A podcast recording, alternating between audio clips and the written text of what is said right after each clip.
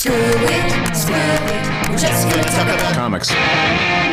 Welcome to Screw It. We're just going to talk about comics, and I'm talking comic books. The podcast hosted by two brothers, one of which is me, Kevin Hines. And I'm the other one, other one, uh, other brother named Will Hines. Yeah, we're two brothers. We're also two comedians from the UCB theaters in New York and Los Angeles. Kevin, me, in New York, and Will, him, in Los Angeles. That's right. And this is the podcast where we discuss comic books that we've loved as we grew up. Um, uh, sometimes when we were very young, uh, as we go on, probably comics we loved as we were older. But uh, this is the beginning of our third season, Will. I know, exciting. I can't believe Yeah. how much life has gone by. Uh, we've changed a lot since we started this. I've gone- This is also, uh, uh, you've also what? Gone through several heroes' journeys. I've uh, been married 10 times, Yeah. It's crazy how that keeps happening. and my children keep trying to kill me, and I have to fend them off. Um, and I, I, one of these days, they'll kill me and take my place. Well, th- when they finally do it, they've earned it. Yeah, I'm excited for it, actually. I like how you have that um, special technology that lets you speed up the gestation process. I mean, it doesn't feel special to me. It just feels like what I know. Sure. But here we are in season three, and Kevin, we're going to be doing the Incredible Hulk, the original, the original run. Yeah, the, which is a six issue run, really short run. Compared to the FF run we did last season, which was 102 issues, this is six issues.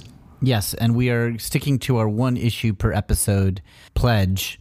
That's our pledge to you, the listener. One issue per episode. Although not this episode, we're just doing an intro for this episode and the next episode. So we're, we're liars one way or the other. We either do too much or too little. This will be a general Hulk discussion and a general Will and Kevin discussion. And then next week we'll do issue one and we'll do an issue each week until we get to issue six.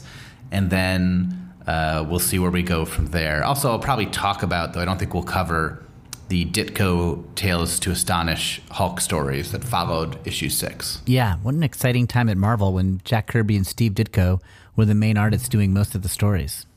Uh, these six issues are weird compared to both Fantastic Four and Spider Man, but So- they're really fun. They're really fun. Um, before, before we get into these six issues, why don't we just talk about what who the Hulk is? Sure. Who- Who's the Hulk, Kevin? And like, and like, uh, and maybe even talk about what, what what your relationship to the comic book The Hulk is. Uh, okay. Well, the Hulk is a scientist, Dr. Bruce Banner, who is exposed to gamma rays, and those rays make him periodically turn into a giant, green, strong monster, often stupid. Right. Uh, maybe most famous uh, prior to this decade, this last 10 years, in the Hulk TV show starring Bill Bixby. Yeah, in the 1970s. had a Hulk that couldn't talk and mostly moved in slow motion. and it was sort of like a, an anthology show where Bruce Banner would travel to different towns looking for a cure, get involved in some local problem, and then the Hulk would throw a tree trunk and it would be solved. yeah, yeah.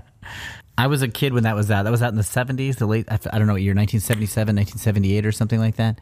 And uh, I was seven or eight when it came out, and I, I loved the Hulk TV show. Even though it's one of those shows where you look back and you watch it, you're like, man, this was pretty bad, and the special effects were definitely nothing. It was really fun. Uh, and it ran for more than one season, right? I remember it being kind of like a thing. yeah, I mean, it was a it was a genuine, eh, at least hit. I mean, it was a hit. I don't know, a, short lived hit, I guess. Um, I feel like I've only seen a few episodes. I definitely saw the TV movies that kind of wrapped it up. Where like uh, much later on, they did like a TV movie with Daredevil and Thor. Five seasons it ran. Will Five seasons. That's incredible. And um, I mean, for Marvel Comics, you know, at that point, that's the late 70s. That's only 15 years after the comic book is like born. Um, and it's probably the first huge media success. You know, besides that, it's just the Spider Man cartoons and Spider Man being on the Electric Company, right? So the Hulk TV Yeah. show is pretty big. I mean, I mean, it was a prime it's time just television cartoons. show. Everybody watched it. Yeah, it's just cartoons and kids stuff until the Hulk, at least from Marvel standpoint, until the Hulk became a TV show. Uh, I I think that follows Wonder Woman and Batman, or it's you know all in that same range at least. But for Marvel, this, Bat- the Hulk was sort of their first big breakthrough character, Yeah. And, he was uh, canceled after six issues. Yeah, the comic book was canceled after six issues. Um, the Hulk's one of the one of the big ones, right? Like he's one of the big Marvel characters. Like there's Spider-Man and Wolverine, who's you know later than the other guys, but I'd say Wolverine is one of the big Marvel characters. Yeah, You know, because of the movies, Iron Man. The movies changed everything, but like Yeah, when, the- when we were the kids, MCU yeah, prior to Iron Man the movie, Spider Man's the number one character. Hulk is probably number two. Yeah. and then the X Men are probably the next biggest. Like the Claremont X Men are Yeah. probably the next biggest known characters. M- mostly Wolverine, but the other ones as well. Yeah. and that's a lot of that Fox X Men cartoon. Just like made so many fans. Yeah. It feels like that. It feels like, and certainly when we were kids in the 1980s reading comics, it was S- Spidey and the Hulk and Thor would be the visual representation of Marvel. And I, I've always loved the Hulk. Yeah, the Um, Hulk was is a the- Hulk is a huge hit, and he's really weird. And as we'll discover when we go through these six issues, it's strange because the comics did not have a clear hold on who he was or how he worked, and really over the whole run of the comic series. And Kevin, you've read a lot more of the Hulk than I have. He's changed a lot. Like it's weird that the character of the Hulk changes dramatically depending on when you're reading the Hulk, but he's always popular. Yeah, he sort of his shifting status quo in these first six issues becomes his status quo, where it's like the Hulk changes constantly before even other characters really change that much. I mean, he goes through a long period of just sort of being the uh, Banner gets angry, turns into Hulk, Hulk smash. That lasted a while, but he's had so many different versions. Even during that era, there, there'd be like just status quo changes that like Spider-Man didn't have or the Fantastic Four didn't. I mean, what the Fantastic Four status quo was like, Crystal joined the team for like a year, Yeah. where like the Hulk would change and be like, oh, Banner controls the Hulk. I I think what popular conception is of the Hulk is what the TV show had, which is mild mannered scientist. When he gets angry, he turns into the Hulk, and he's a pretty dumb, uh, out of control beast who is still somehow mostly good. Like it doesn't seem like the Hulk ever kills anybody. Although Yeah, it he seems is- impossible how he doesn't because he's always like throwing buildings around. But like he's presented as a guy who is like, leave me alone, humanity. I just want to be left alone. I'm not bad. I'm just out of control, angry. Right? That's the Yeah. popular conception of the Hulk, which is also what the Hulk is a lot in the comics. But just as often, you could pick up a Hulk comic and the Hulk could be like wearing a suit or Yep. or like sometimes he's unimaginably dumb, like can't talk, and sometimes Hulk seems like pretty with it. Like when he joined the Avengers for the first couple issues of the Avengers in the '60s, the Hulk would like have conversations and agree to strategy and plans and stuff like that. I mean, even these first six issues that we're covering, he talks Yeah, like pretty normal. yeah. So like how smart the Hulk is like changes a lot. How good Yeah. or bad the Hulk is kind of changes. But what I think is remarkable is that no matter what, the Hulk is a hit. Like somehow just the drawing of Banner turning into this big monster who wasn't even green in the first issue, he was gray. Yeah. But then he's green in the second issue, right? Right. Um, The audience is like, hey, comic book, you might not know who this guy is, but we know who this guy is and we love him. like we are on board. He was supposed to always be gray, but it was either like it was too hard for the coloring in the ink for the the, the minimal ink palettes they had to keep it consistent, uh, or there was some issue with the inks where it's just like uh, green is easier. We'll just do green. And just like a such a huge decision in comics gets made, so it's like, uh, you know what? Wisconsin's too hard to say. Call him Indiana, or whatever, and it's just like arbitrarily. Yeah. Oh, a light, I mean, a, a blaster's too hard to animate. Let's just make a lightsaber. That'll just be easier to do the. I mean, that's not how that happened, but like as if these like iconic things in Yeah. pop culture were made like, you know, so arbitrarily. I love it. uh, I mean, and the Hulk has villain colors, right? Green and purple. Yeah, that's right. As Chip Zdarsky pointed out to us in our first season when we did Spider Man, heroes are often in the primary colors of red, blue, and yellow, and then your bad guys are in the secondary colors of uh, green, purple, and orange and stuff. And um, yeah, Hulk's got villain colors. But people love the Hulk. I think it's interesting that your son, Cameron, wanted to be the Hulk so young. He was like, oh, I want to be the Hulk. Right? Yeah, I bought him superhero books that would have all the characters in them, hoping he would love Spider Man. And he liked Spider Man okay, but he gravitated towards the Hulk really quickly. I think he is just visually, he pops from the page. Yeah. and the name is very memorable and simple. Yeah. Uh, and so he immediately loved the Hulk. Uh, we'll see how that lasts. Uh, lately, he's been more into Buzz Lightyear, so Yeah. Um, it's it's evolving. But he, yeah, his first his the first costume he chose for Halloween, which was when he was two, was the Hulk. Yeah, it's, there's just something like primally appealing about the Hulk. Um, and w- when Yeah. we get into the issues, we'll get into it. But even just like rereading these early issues, the Hulk is so fun right away. Like when the Hulk shows up, I'm I always smile. I'm like, yay, he's here. Yeah. Uh, I, oh, before we get even, I was going to talk about my history of the Hulk. Before we get into this, I also think this is the end of our trilogy, um, because this was the last digest of Marvel Comics that we had. That's right. There were these little digests that came out in the late 1970s, these little paperback books uh, that reprinted early Marvel comics. And we had three volumes of the original Spider Man comics, which took us issues 1 through 20, although not the annuals. And oh, then, the first annual, right? I don't think so. Why do I keep thinking that was in there? Maybe you might be right, but um, not all of them. And then there was the first six issues of the Fantastic Four were collected in a digest, and then the 1st six issues of the Hulk were collected in a digest. I So the entire, uh, the entire initial, initial, run. run. Yeah, I think there was also other digest that we didn't get that came out a little later. Like I think there might have been a Thor one. I'm not sure. I mean, yeah, I mean, I didn't We- get any didn't of them. I just read your copies. Yeah, So, so the only ones we still have are the Spider-Man ones that you bought back uh, from your friend who bought them at a tag sale. My friend Doug Pfeiffer. I gave up the books to a church like book sale or something, thinking I was being good. And then my friend Doug Pfeiffer bought them. And then when I over his house, I saw them and I wanted them so much, I begged for them back. And he just he kind of I think begrudgingly gave them to me. He was like, "This is sort of not cool," and I was Yeah. like, "Please, please." So Doug Doug gave them back, and Doug's a good person. You're the devil. I'm the devil, and Doug is good. But yeah, so in a way, this is I think the end of our first trilogy. It's sort of an unlinked trilogy of these digests are sort of all synced up in my mind. These early comics, the, those were like the only Kirby and Ditko art I saw for a long time were these digests. The um the comic book editor Tom Brevoort Brevoort Let's go with that. um, has an excellent blog where he sort of gets into the nitty gritty of comics, and a lot of times he'll dig into like the original art of old Jack Kirby and Steve Ditko comics and sort of like try to speculate on what the collaboration process was based on just context clues and stuff. It's really fun blog if you are of a particular sort of deep dive comics nerd.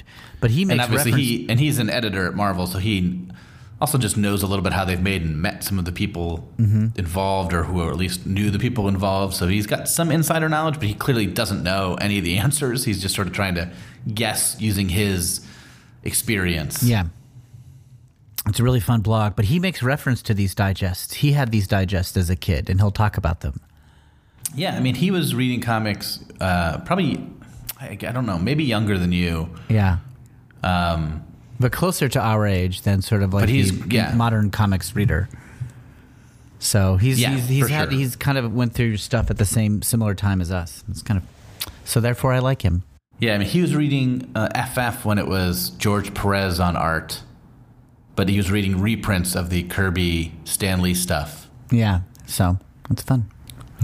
So yeah, what's your relationship to the Hulk? Because you've you've read a lot of Hulk, I think. Yeah. So for me, the Hulk was well. The first probably experience I had with the Hulk was um, Saturday morning cartoon. He was sort of linked up with the Amazing Friends, Spider-Man and his Amazing Friends, and the Hulk had an hour block. Um, I knew the Hulk before that, but I think like I watched that cartoon religiously, and that was the. Uh, I think I think he did not speak. I think he just roared Hulk, okay.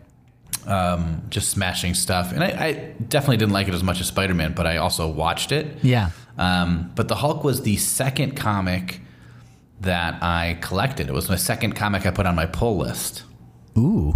at the comic shop. The first was Marvel Team Up, which was then canceled two issues later, and uh, evolved into Web of Spider-Man, Yeah. uh, which I kept on my pull list, but wasn't really a very good comic very quickly. Early on in Web, it became a bad Spider-Man comic, Okay. though the first issue was great. Um, uh, and uh, the Hulk, I started collecting too. I collected, a, and it was very early in Peter David's run. Uh, and so with Todd McFarlane art, and I, I think I had to go back and get the first few issues of that run later on. But it was very early in that run, which was Peter David was um, sort of guy who had done like some fill-in stories on Spider-Man, had never had a, like a long run, uh, and then was given the Hulk title to work on. And he wrote a great essay about it once. I don't know if you've read it, called "Anything But the Hulk." Yes, I have read that. Uh, he was offered. He he said, "What comic would you like to write?" And he said, "Anything but the Hulk." And the first book he got to write was the Hulk, uh, and he wrote it for I think twelve years or something. Yeah. Um, and his first arc with Todd McFarlane on art, uh, Todd McFarlane, who had yet to break out, is unbelievably good. Yeah. And it followed a John Byrne run that was pretty good, and then yeah, Peter David was on forever, so the consi- it was a very consistently good book. It was probably the longest thing I'd like when I stopped collecting the Hulk, which is basically when Peter David stopped writing it. It was like, oof, Yeah. that's that's that was like the main book I collected.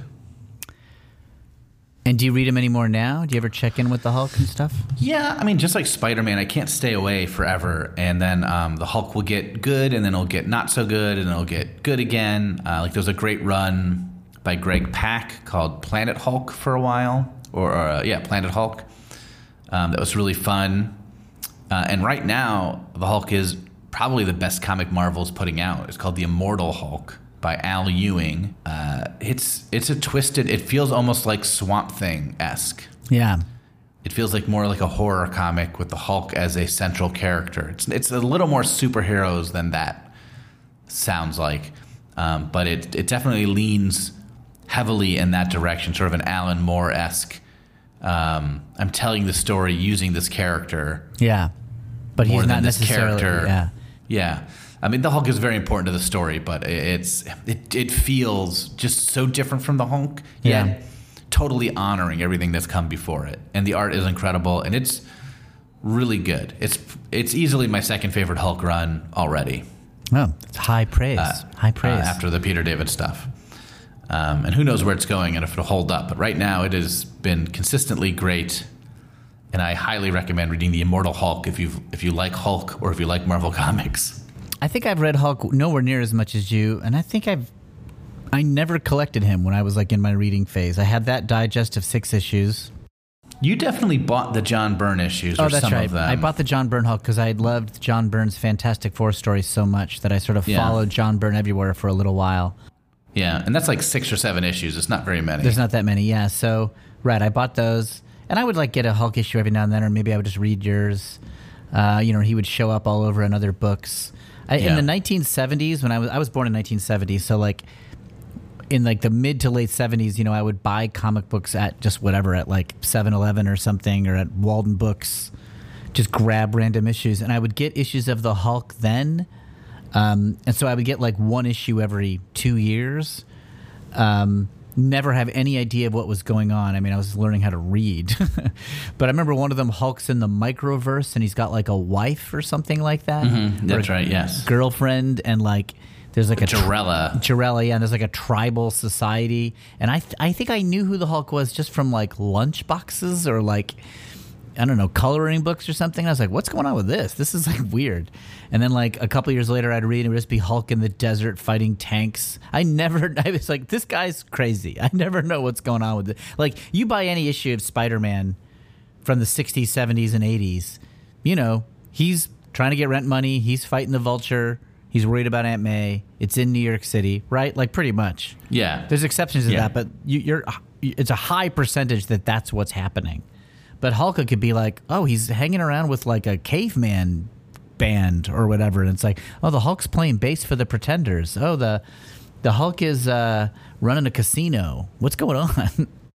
Yeah, it, he's interesting. He was sort of like uh, ahead of his time because I think a lot of comics now, every time a creator comes on, it's like, well, what's different? What makes this run stand out? And so like, it feels like every time a new writer takes over a book, there's a big shift in the status quo. There's less like, oh, this continues right from where the last guy left off. It's just like, here's the new story. Uh, but the Hulk has always been like that. Even during Peter David's run, it feels like there are four or five different types of Hulk stories.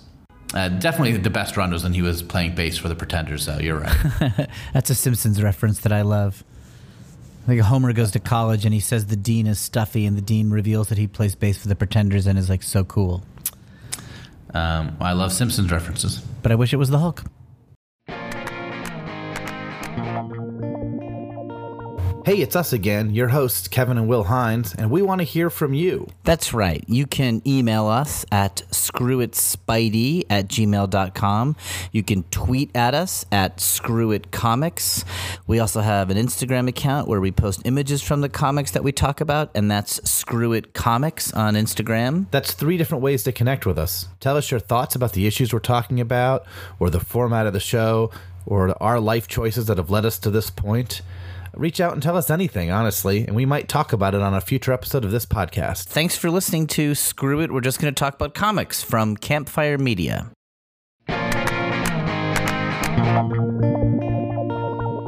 What do you think it is, Kevin? What about the Hulk is appealing?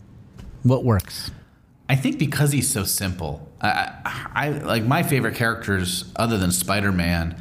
I think are very simple characters. I've always loved the Flash. He just runs and the Hulk is just strong. I think there's something very simple about that. Uh, and then you also toss in this idea of the Hulk is sort of a, you know, the, the only complication is that it's a curse and sort of uncontrollable. Yeah.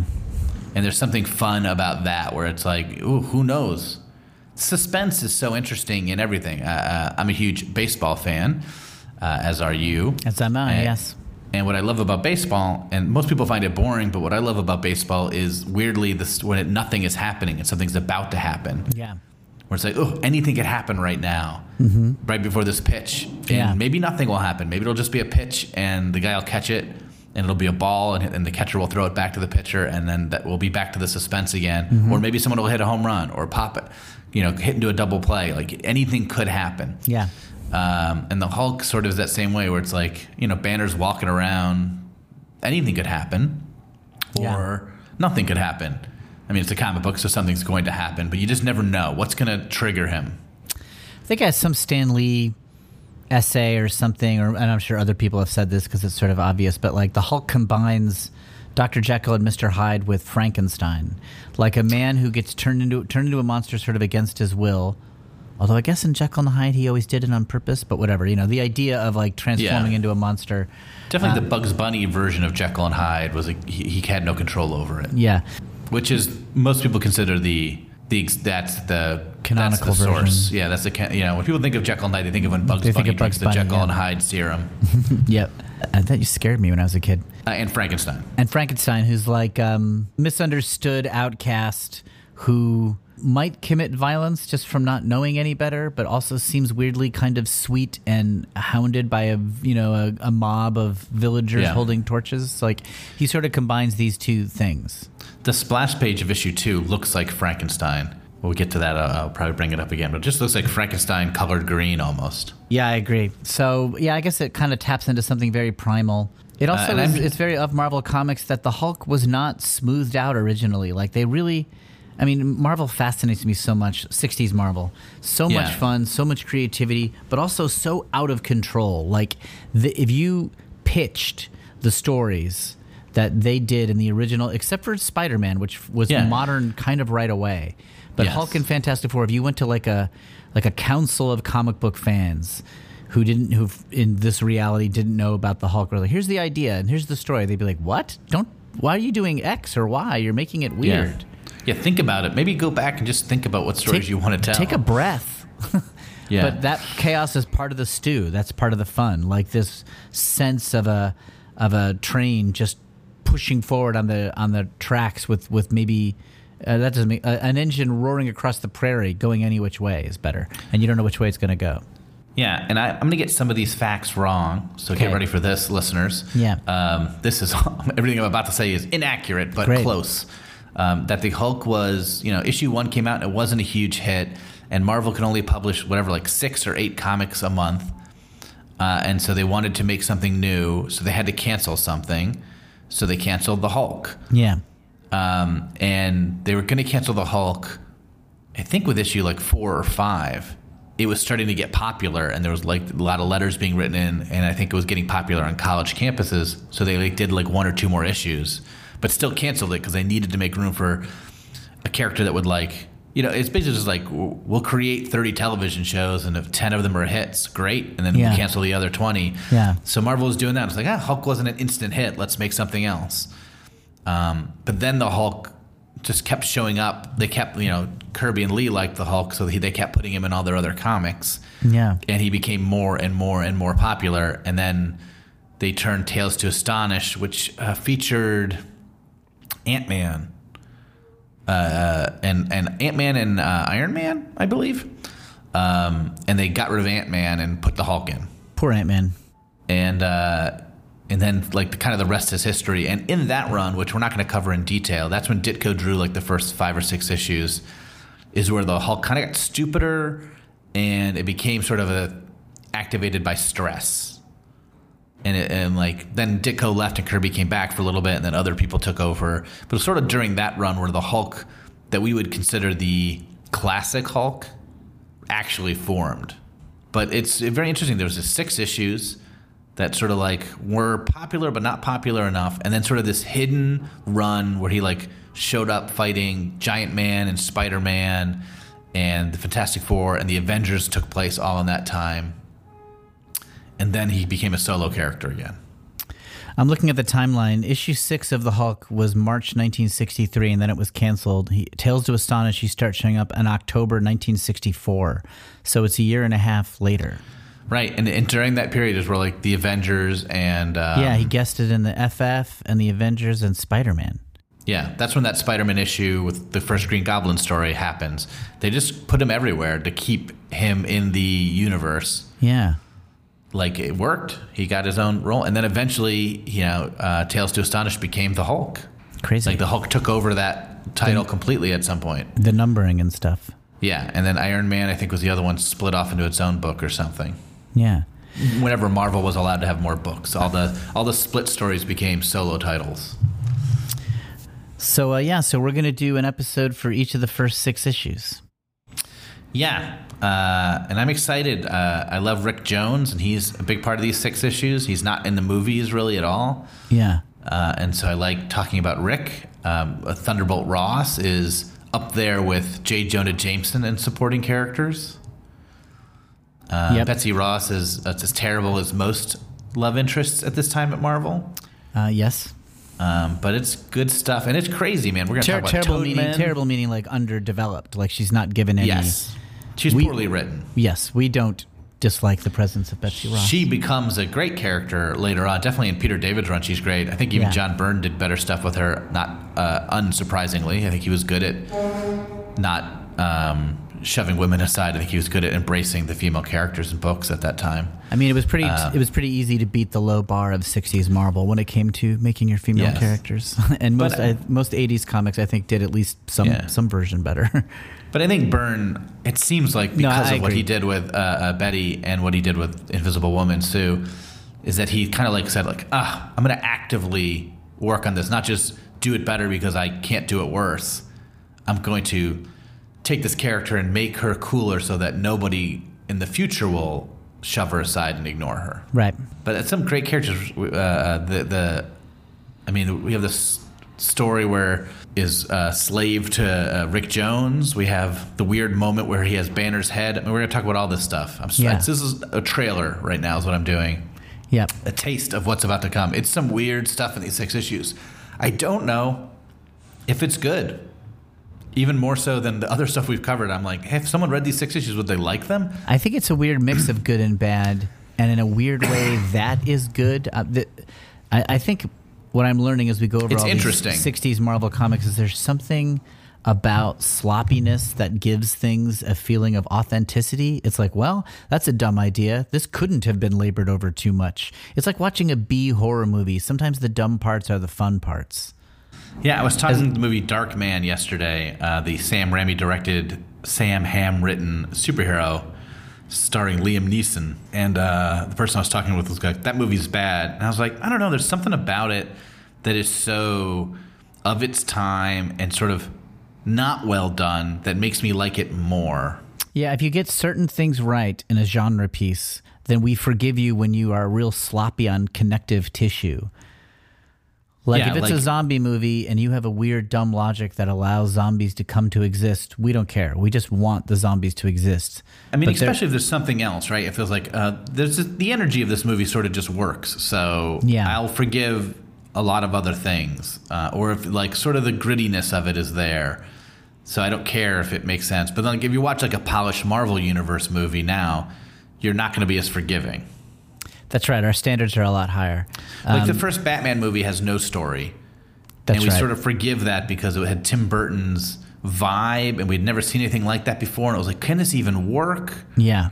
And so it's sort of like, ah, this movie's cool. This movie's but is it a good movie? I don't know. I don't think it is. I It's not a, bad good movie. story, um, but it is a good movie. Like the, Yeah, and it's, not a because fun, of the story. It's fun for sure. Yeah, And, um, and I think these comics feel like that. These comics feel more like the '89 Batman, where it's just like, is this going to work? And so I, th- I I don't even think we've said it very clearly, but the original the Hulk was created and the original comics are done by Jack Kirby, who's the artist and plotter and sort of main engine of the stories, but then also Stan Lee, who is the editor and writes the dialogue and also had a hand in the plots, I'm sure, especially the early ones. And there's always huge debate over how much they both were involved and collaborated, but we all agree that it is a Stan Lee hyphen Jack Kirby creation. Well, we like to put Jack Kirby first, right? So it's Yeah. Jack Kirby hyphen Stan Lee. And this one's also cool because Ditko does the sixth issue. Kirby's not involved, and I think he inks one of the one of the earlier. I think he might ish, ink issue five. That might be not true. Steve Ditko, most famous for creating or co-creating Spider-Man and being the Yeah. original artist on Spider-Man and writer. Um, and of course, we love Steve Ditko, and I think anybody who loves superhero comics loves Steve Ditko. So it's fun that Ditko shows up as part of the Hulk. Yeah, I think he's an important part of this mixture. Um, especially he defines a lot of what classic Hulk is in Tales to Astonish. But it's fun that like Kirby and Lee created this, and then Ditko got involved, and that's where the Hulk sort of was born out of like the three heads of Marvel's uh, a giant uh, creative giant. Uh, it's it's really cool. Unlike FF, which is so much Kirby and so- Lee, right. and Spider Man, which is so much Ditko and Lee. This Yeah. is like a good helping of Kirby, but there's not nothing from Ditko. Also, Kirby just seems to change his mind so much that I'm not sure. It's Yeah. it's it's not like he had a plan. It doesn't seem like. Anyway, the Hulk is cool. Um, I One think more he's a question, great character, and I think he's question. it's really fun. No, um, no more questions. No, no. One more question. One more question Sorry, from the back. I- I won't be taking Will any more Hines- questions. Will right, Will Hines, Hines, uh, uh, what Los paper are Feliz you from? comic book uh, Gazette. What's your question? Um, what do you think of the Hulk's representation in the movies in the MCU? It's good. All right, thank you very much. Oh no, no. Uh, follow up question. Follow up question. Follow up question. Can you can you speak to Ang Lee's version, and then the Ed Norton portrayal, and then the Mark Ruffalo version of the Hulk? Yeah, I like aspects of every version of the the modern Hulk movies. The Ang Lee movie is bad. Yeah. The special effects are good. Um, uh, Jennifer Connelly is very good as uh, Betsy. Mm-hmm. Uh, uh, is it Betty Ross or Betsy Ross? I think it's Betty Betty Ross. I keep saying Betsy because Betty of uh, Ross. because of uh, Yeah. our nation's history. That's right. Uh, Betty Ross is really great, and uh, who plays General Thunderbolt Ross in that? He's good too. I forget. Uh, I'm gonna uh, I'm gonna Google that. Uh, Um, the Ang Lee movie is bad, but it was kind of like in an era pre Iron Man where like there just weren't a lot of Marvel movies, so it was exciting to see it, and it, it didn't look bad. It just was boring somehow. It was boring, and it like it was the story didn't really make sense. Of like Hulk dogs, and it involved uh, Sam Elliott. Sam uh, Sam Elliott. Yeah, he was great. Oh my god, he was great. Uh, Nick Nolte as Banner's dad was like a big part of the story, and it was just dumb. But there's a sequence in the middle of that movie where he's in the middle of the desert fighting the army Yeah. that I think is phenomenal. It is Yeah. like a 25 minute sequence, and I'm like, well, that is a great short movie about the Hulk. It is visually interesting. It is a cool fight sequence. You see the Hulk not kill anyone in a way that makes sense. Like he shakes people out of the tank before he throws it. He is keeping them away, but he's not hurting them in a way that's very believable. Yeah. There's even a scene later on where he uh, jumps on an airplane to keep it from uh, hitting a bridge. It clearly he sees it's going to hit this bridge and the Hulk saves them, but it's like not spoken to. So there's little moments like that throughout, and you also see the Hulk basically be born in this movie and like realize he's indestructible and realize how strong he is and learn how he can jump really high. I mean, we'd never seen a Hulk jump Right. um, before this movie, and all that stuff works really well. It is just unfortunately like 15% of this movie Yeah. and the rest of it is sort of garbage. Kevin, that's why I like talking to you about comics. You have that deep cut knowledge. I, uh, that makes me want to go back and rewatch that middle part. I might do it. The, f- the first sequence where he jumps like across the desert is beautiful, but when he fights the tanks is I I think I remember watching that movie going, oh, if the rest of the movie is like this, it's gonna be good, and then it gets back to being bad again. I what do you think about the Ed Norton Hulk? I think the Ed Norton Hulk is good too. Yeah. Um, I don't think it's as good as uh, um, the Ruffalo version of the Hulk. I think it's not as good as like the Marvel movies, you know, Iron Man and the first Avengers. Um, but I I like it more than most people. I think it gets a bad rap. Um, it's a little less polished. It's a little messier. But here's what I love about it: you Okay. get the Hulk like in the first scene. Uh, in in a world where we have Godzilla movies where Godzilla doesn't show up to the last ten minutes, yeah. if you're calling your movie the Hulk, give me the Hulk. Give me the Hulk fast. Let me have fun with the Hulk, and he shows up early and often in that movie. Um, and so I think that's really good. Um, I think Liv Tyler is not great in that movie, but um, she's not terrible either. So the cast is pretty good. And also, um, whoever is Thunderbolt Ross in that is um, still him in the Marvel universe. So That character is sort of crossed over, Yeah. even though Ed Norton didn't. Um, Looks like the So I think- Ed, Ed Norton Hulk is the second film in the MCU after Iron Man. yeah, and it's sort of ignored because I think it was, it, I think it was being made separately, and then they added in this teaser scene with Robert Downey Jr. to sort of link it. Um, but it otherwise wasn't actually going to be connected. It was just sort of like oh, this movie's sort of being made in isolation because it was like a co-made movie with Universal, I think, or something. Uh, William because, Hurt, like- William Hurt plays General Right. Thunderbolt. And I think he's very good.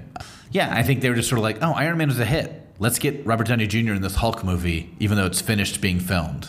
And so there's a scene where Robert Downey Jr. talks to William Hurt. He goes to a bar. He's like, I hear you have a Hulk problem. And that's just it. As if, like, the next movie will be Iron Man versus the Hulk. That never pays off. Right, right. And then, Um, and what do you think about Ruffalo and the Avengers and the and the kind of what's become the main Hulk representation in the MCU? Um, and- one other thing about the uh, um, the Incredible Hulk with Ed Norton is it ends with like the Hulk being a hero, like going off to fight another monster, and I think that's cool too. Like it gets away from like the army versus Hulk and gets towards Hulk the superhero. Uh, it's directed Ruffalo- by it's directed by Louis uh, Leterrier. I don't know how to say his name. Louis Leterrier. And- Um, okay, sorry. Go ahead. but Ed Norton sort of they, we, the story is Ed Norton sort of took over, Yeah. Like co-directed, co-wrote, changed a lot of it. Oh, I didn't know that. for better or for worse, it's unclear. But Ed Norton is a guy who cannot just sit by and act. He has to be involved in the creation. Interesting. Um, yeah, then Ruffalo comes in, and I think Mark Ruffalo is phenomenal as Bruce Banner. Yeah. Uh, his relationship with Tony Stark, Robert Downey Jr., is really fun. Their take on the Hulk, especially in that first Avengers movie, uh, where you don't see a ton of the Hulk, but when you do, it's always great. Yeah. And the Hulk is clearly a good guy in that movie, but a barely controlled good guy. Yes. They really hit that tone well. He looks like he is self-aware enough that he doesn't want to hurt anything, but he looks sort of annoyed by everybody. They really Yeah. nailed it. They really nailed it. I mean, when the Hulk starts smashing the aliens in that final battle sequence, it is so satisfying Yes.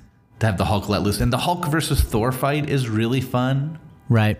That happens on the helicarrier or whatever. Which is that's Um, an Avenger. Oh, that's an Avengers, right? That's an Avengers. Yeah.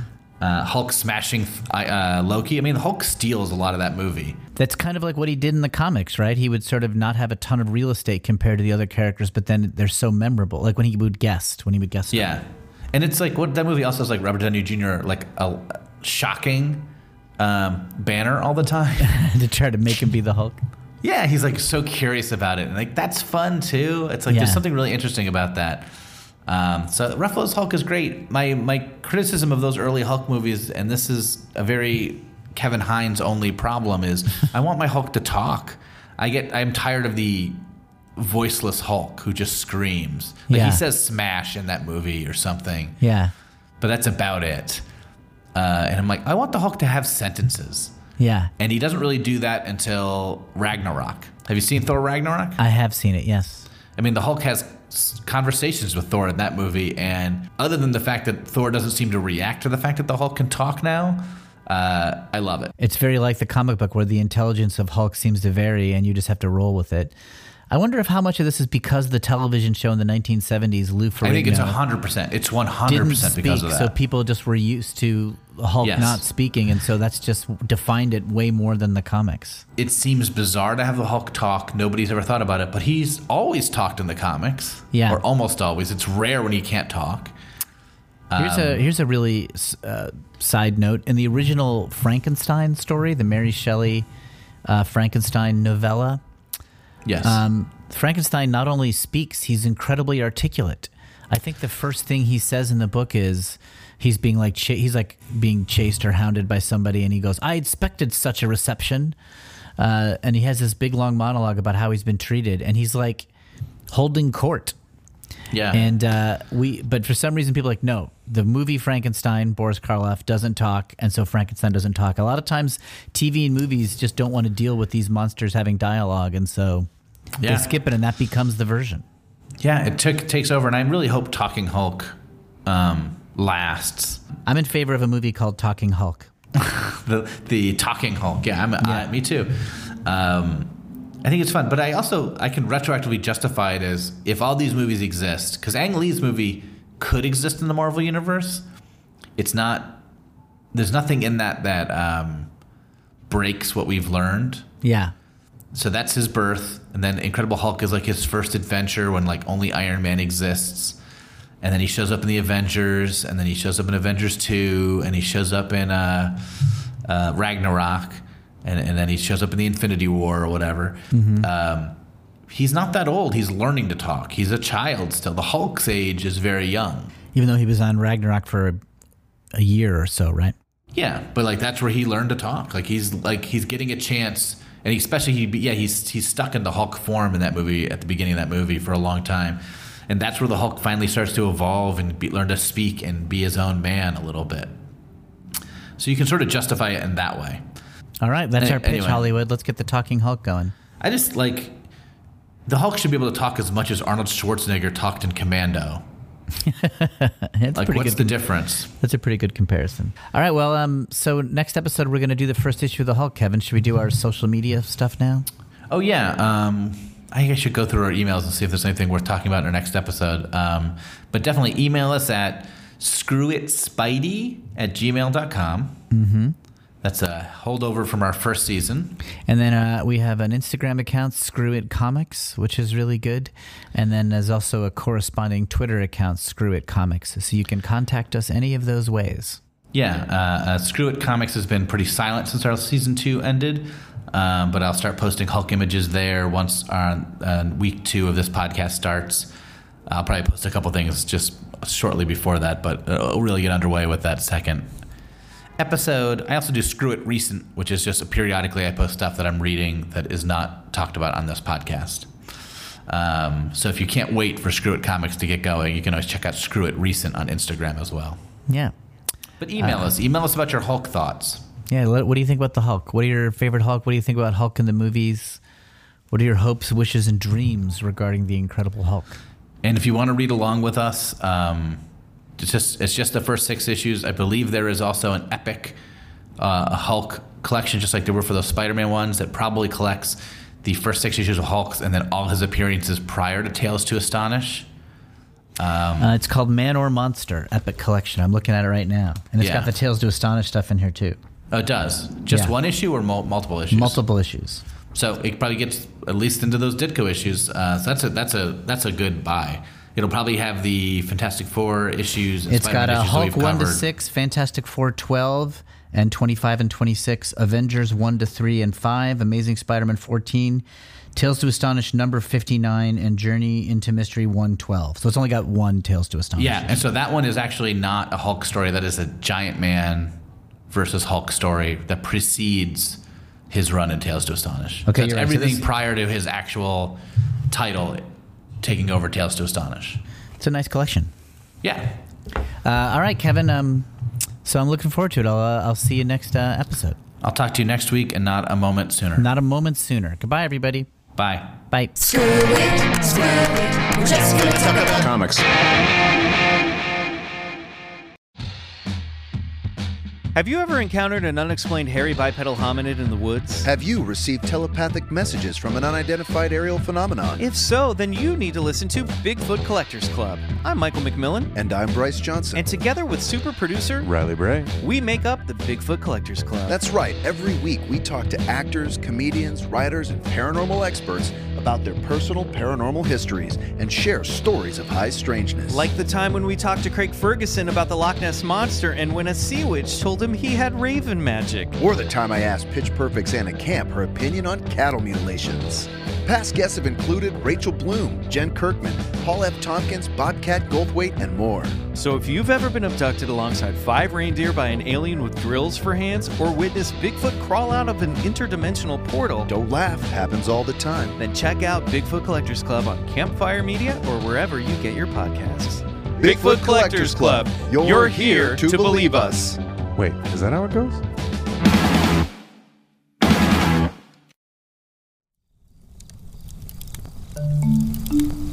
Campfire.